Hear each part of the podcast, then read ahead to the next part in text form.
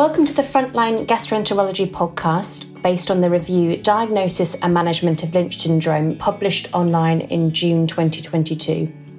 I'm Dr. Jenny Clough, Trainee Associate Editor at Frontline Gastroenterology and IBD Research Fellow at Guy's and St Thomas's Hospital in London. I extend a very warm welcome to Dr. Kevin Monahan, Consultant Gastroenterologist at St Mark's Hospital and Honorary Senior Clinical Lecturer at Imperial College London. He completed a PhD at Cancer Research UK and leads a cancer genetics clinic. Dr. Monahan authored this review for Frontline Gastroenterology together with Dr. Penelope Edwards, an oncologist working at the Royal Marsden Hospital. To start with, Dr. Monahan, could you tell us about your research journey and how you came to care for patients with hereditary cancer syndromes? Thank you, Jenny. I trained in Ireland and I, uh, during my medical training, did a BSc in biochemistry. The subject of the BSc was a family with multiple cancers and polyps, and that's what really got me interested in this area. And then I went on a tangent and uh, did an MSc in genetics, and then uh, decided to come back and finish medicine, and actually realised that the UK is quite a good place to come work, to to work in a genomic medicine. But so I left Ireland and. Um, also felt like I wanted to do something which wasn't just about diagnostics but also interventional and gastroenterology, something that um, has always felt right to me and uh, best decision I've made. It's a privilege to work in this specialty, and um, we're always always interested in this area of cancer genetics. I think the thing about Lynch syndrome is that it isn't just about diagnostics. If you know someone has Lynch syndrome, there's a huge amount that you can do to change their outcomes. And I think that we're we are as a specialty in a, in a good position to do that in terms of cancer prevention and advising about how we can personalise people who have a diagnosis of cancer and managing families. Um, so it uh, definitely felt like the right fit from for me personally. Brilliant, thank you. Really interesting to hear about your personal journey. Thank you. Can you tell me what the prevalence of Lynch syndrome is, and can you explain the genetic changes which are detectable in Lynch syndrome patients? Lynch syndrome is uh, not a rare disease. In fact, it's relatively common. If you look at some of the data that's been published from the UK Biobank of healthy adults, about one in 400 people who are healthy adults have Lynch syndrome. And uh, that's similar to other data that's been published from population genetic studies in the US and elsewhere. So it's about one in 400. And it's something that we're, we're probably encountering people with Lynch syndrome all the time, but they don't know it, and you don't know it until you've diagnosed them. And in fact, one of the important issues is that we only know one in 20 people who have Lynch syndrome. And uh, there's a real focus on trying to improve diagnosis, uh, identify more patients so that they can avail of the preventative strategies that exist. Um, there's a national Lynch syndrome project, the goal of which is to allow people, wherever they're working, to offer genetic testing uh, for suspected Lynch syndrome without referring to a genetic service. So gastroenterologists can now offer a genetic test for people where there's a suspicion of Lynch syndrome. And um, if you're interested in knowing about that a bit more, then then please get in touch. But there are actually a network of nurses and doctors around England now who are working in this area to try and improve diagnosis. Um, there are five different genes that can cause Lynch syndrome, and these genes are involved in repairing DNA damage, the kind of DNA repair that normally happens every time a cell divides, but in people with Lynch syndrome can become faulty. And each of these uh, what are called mismatched DNA repair genes. Each one is associated with a, a different level of risk of, of different cancers. So, um, highest risk of colorectal cancer, for example, is with people who have MLH1 and MSH2 genes, which are abnormal or have, have what we call pathogenic variants. And those with other faulty genes, PMS2 and MSH6, have a considerably lower risk of colorectal cancer. But in people with MSH6, the risk of endometrial cancer is actually much higher than it is for the other genes. So uh, we're starting to tailor how we manage people with Lynch syndrome depending on which gene is implicated. Thank you. In your review, you indicate that since 2017, all new diagnoses of colorectal cancer should undergo testing for mismatch repair deficiency. Is this something which should happen automatically, or should we as gastroenterologists be specifically requesting this when we send biopsy samples? Yeah, thanks. Um, so, NICE recommended in 2017 that all new colorectal cancer diagnoses undergo testing for Lynch syndrome, and this is something that should be done routinely and reflexly by pathologists once they identify an adenocarcinoma. So it's not something that should necessarily be requested, but what we know is that unfortunately only 41% of patients in 2019 were having any form of testing of this kind.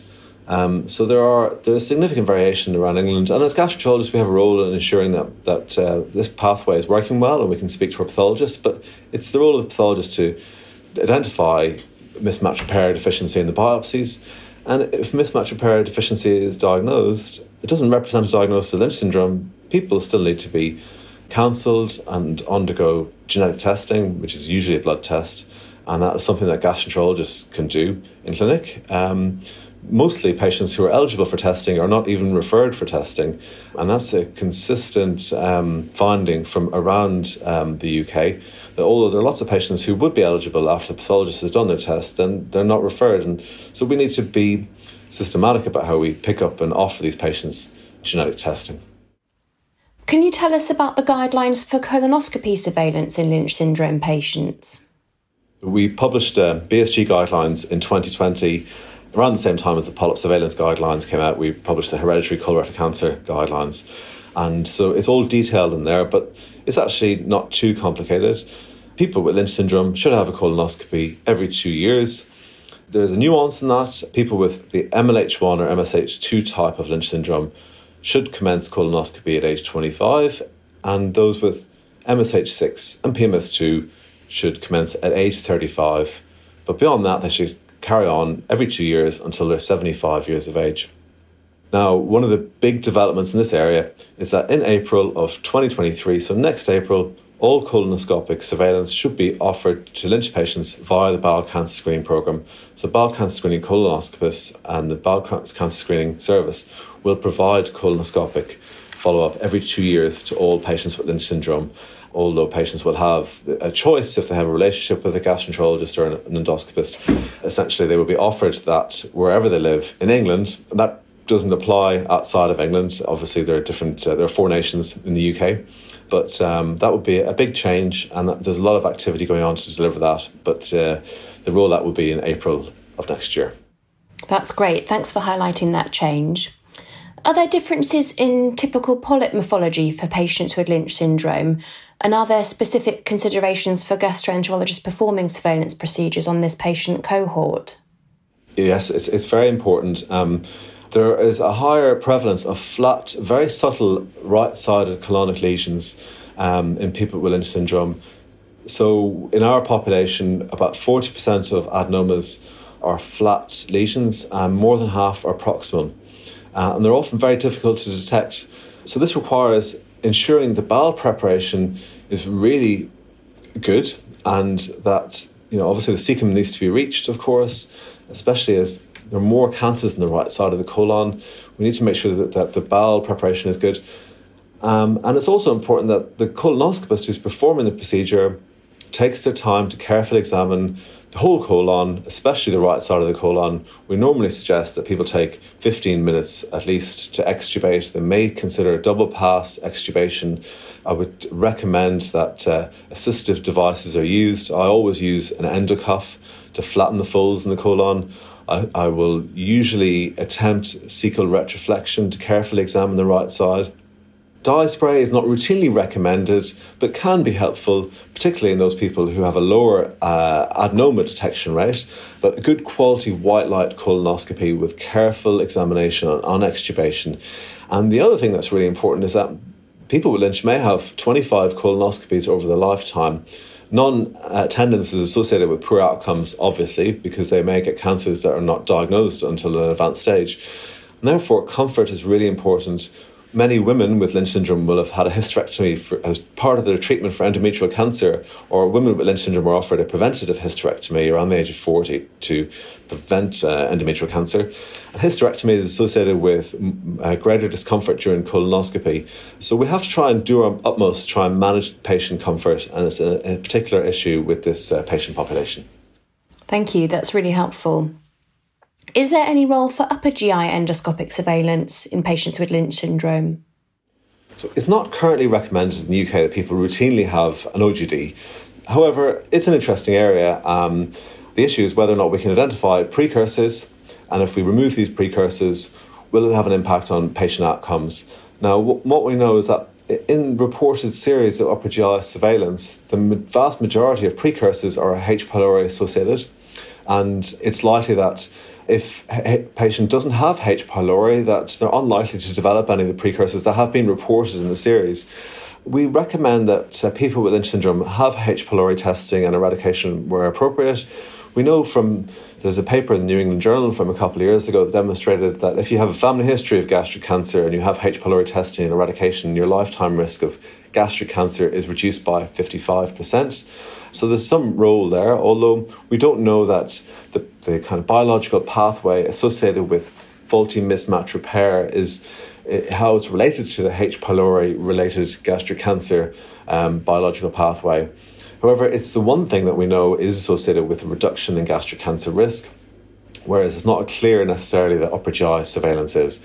I think that we may consider looking at partic- particularly high risk genotypes. So those with MSH2 and MLH1 have a higher risk of gastric cancer than, than others, but at the moment it's still not currently recommended. Thank you. What other non GI interventions might be offered to a patient diagnosed with Lynch syndrome?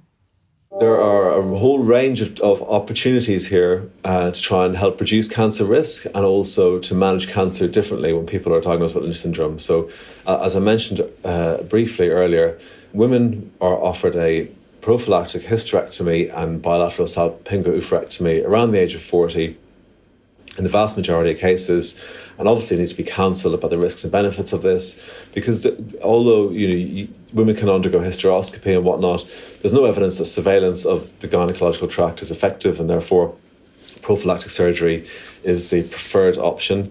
And that's probably the most important other intervention that we haven't mentioned apart from aspirin. Aspirin also very important something that we as gastroenterologists will obviously have a handle on.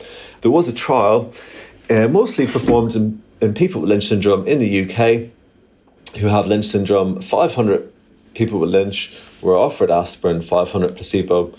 In the aspirin arm, there were half as many cancers after 10 years of follow up, and that um, 50% reduction in long term colorectal cancer risk is, has been demonstrated to be sustained for two decades. So, we now recommend that people with Lynch syndrome have aspirin every day for at least two years and up to five years. Um, after five years, there may be no additional benefits, so we suggest that people can stop taking it after five years, but they must take it for at least two years. Uh, and this will reduce the long term colorectal cancer risk. May, there may be some benefit with the modification of risk of other cancers. And I think, you know, there are other things that need to be considered. Although there are limited surveillance options, the risk of other cancers uh, is increased, although not to the extent of gynecological or colorectal cancer.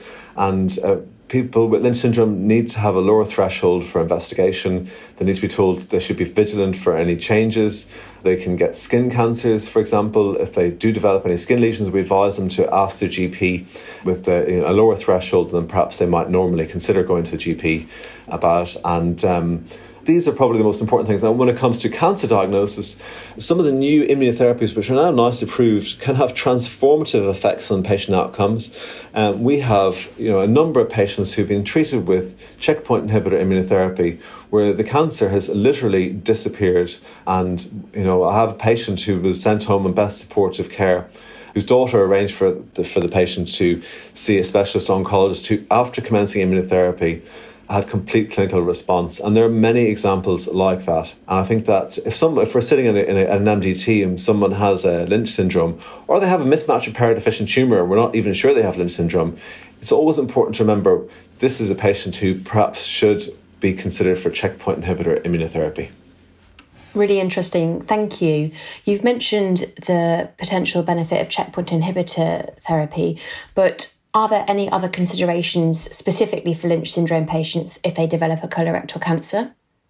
Yes. So um, we published a meta analysis uh, a few years ago that demonstrated that if you have, for example, if you diagnose with a cecal tumor and you have a standard uh, surgical approach, which is a limited right hemicolectomy, after a period of uh, approximately a decade of follow up, there's about a one in four or one in five chance that you'll get another cancer.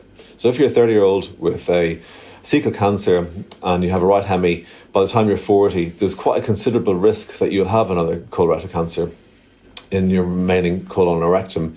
So, for high risk genotypes, which is uh, genotypes MLH1 and MSH2, we suggest that surgeons at least consider a more extensive operation, for example, either an extended right hemicolectomy or a subtotal colectomy. Uh, now, this needs to be weighed up, um, balanced with other factors such as the patient age, patient wishes, whether they have comorbidities. You know, you would treat a 30 year old probably quite differently from a 70 year old, where you're more likely to go f- up for a more standard approach to surgical management. But for a 30 year old, you, you may be uh, suggesting look, you, you're a 30 year old with MLH1, you've had a cecal cancer you may be better off with a, uh, more, a subtotal colectomy because that we know that um, in the rectum the long-term risk of a second cancer is actually lower. The you know the predominant risk is in the colon, and if you remove the, the large part of the colon, we normally opt for an ileodistal sigmoid anastomosis rather than ileorectal anastomosis with subtotal colectomy, then um, this can help to reduce the long-term risk of cancer. But it needs to be nuanced and, and you know discussed with the patient in the context of patient-specific factors. Can you tell us a bit about what's in the current research pipeline for patients with Lynch syndrome? Well, this is a fertile area. Um, there's a, a, lot going on, and um, one of the things that people with Lynch syndrome are, are, really, really excited by, and I think as clinicians, we're, we're probably a little bit more realistic about what can be achieved here. But there's already been a vaccine trialed in, in patients with Lynch syndrome. It's one of the interesting biological features of tumours in Lynch syndrome is because of the faulty mismatch repair, the tumours produce um, epitopes which activate the immune system in a unique way. They're called frame shift peptides. Um, and these um, antigens, often you see a, a, a, tumor which is associated with Lynch syndrome with uh, lymphocytic infiltrate because of how the, the tumor is activated. This lymphocytic infiltrate is associated with a better prognosis. Stage by stage, people with Lynch have a better outcome in terms of their long term survival compared to people who don't have Lynch syndrome because of how the immune system is activated. We're actually collaborating with a group in Germany who've trialled this vaccine in 29 patients, and uh, it's obviously a phase one study. Um, the antigens that are produced um, in the colon of people with Lynch syndrome have been isolated and um, have been incorporated into a vaccine vector. There's also a group developing a vaccine in MD Anderson in Texas you know, it would be fantastic if you could obviously offer people with Lynch syndrome a vaccine that would help to prevent colorectal and maybe other cancers as well. Um, and you know, I, I expect that it will be, you know, the next kind of iteration of this vaccine will be you know, offered in a clinical trial in the next few years. That sounds really exciting. Could I ask you to finish by highlighting for us the main takeaway points for the general gastroenterologist when seeing patients with suspected Lynch syndrome? As gastroenterologists, we are the people who are probably most frequently going to come in contact with someone with Lynch syndrome, especially after diagnosis, of course, because they have a colonoscopy every two years and they probably have no other regular clinician contact to speak of. And therefore, we're in a good position to offer optimal care for people with Lynch syndrome. Obviously, we can discuss whether someone with Lynch syndrome should have what they should do about H. pylori testing and eradication. We can advise their GPs to arrange this, of course. Uh, there's a, a, an aspirin decision aid that we developed with NICE once the NICE guidelines came out a couple of years ago, um, which you you know if you Google online, it's easily you can easily find it.